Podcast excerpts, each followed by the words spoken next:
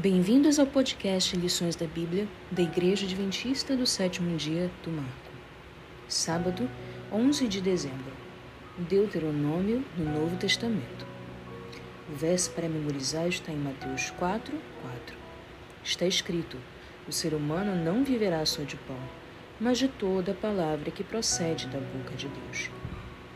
O Novo Testamento está repleto de referências ao Antigo Testamento, ou seja, os escritores inspirados do Novo Testamento citaram os escritores inspirados do Antigo Testamento como fonte de autoridade. O próprio Jesus disse: está escrito, significando o seguinte: está escrito no Antigo Testamento. E ele disse: para que se cumprissem as Escrituras, isto é, as Escrituras do Antigo Testamento. E quando Jesus encontrou dois discípulos no caminho de Emaús, em vez de fazer um milagre para mostrar quem ele era, explicou-lhes o que constava a respeito dele em todas as Escrituras.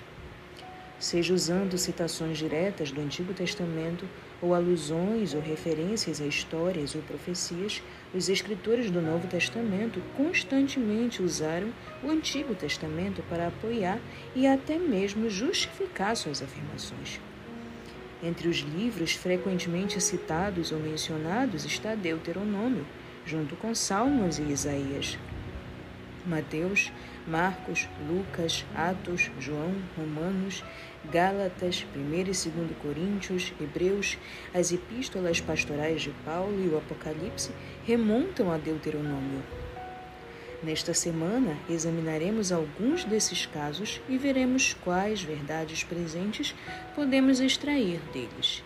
Graça e paz.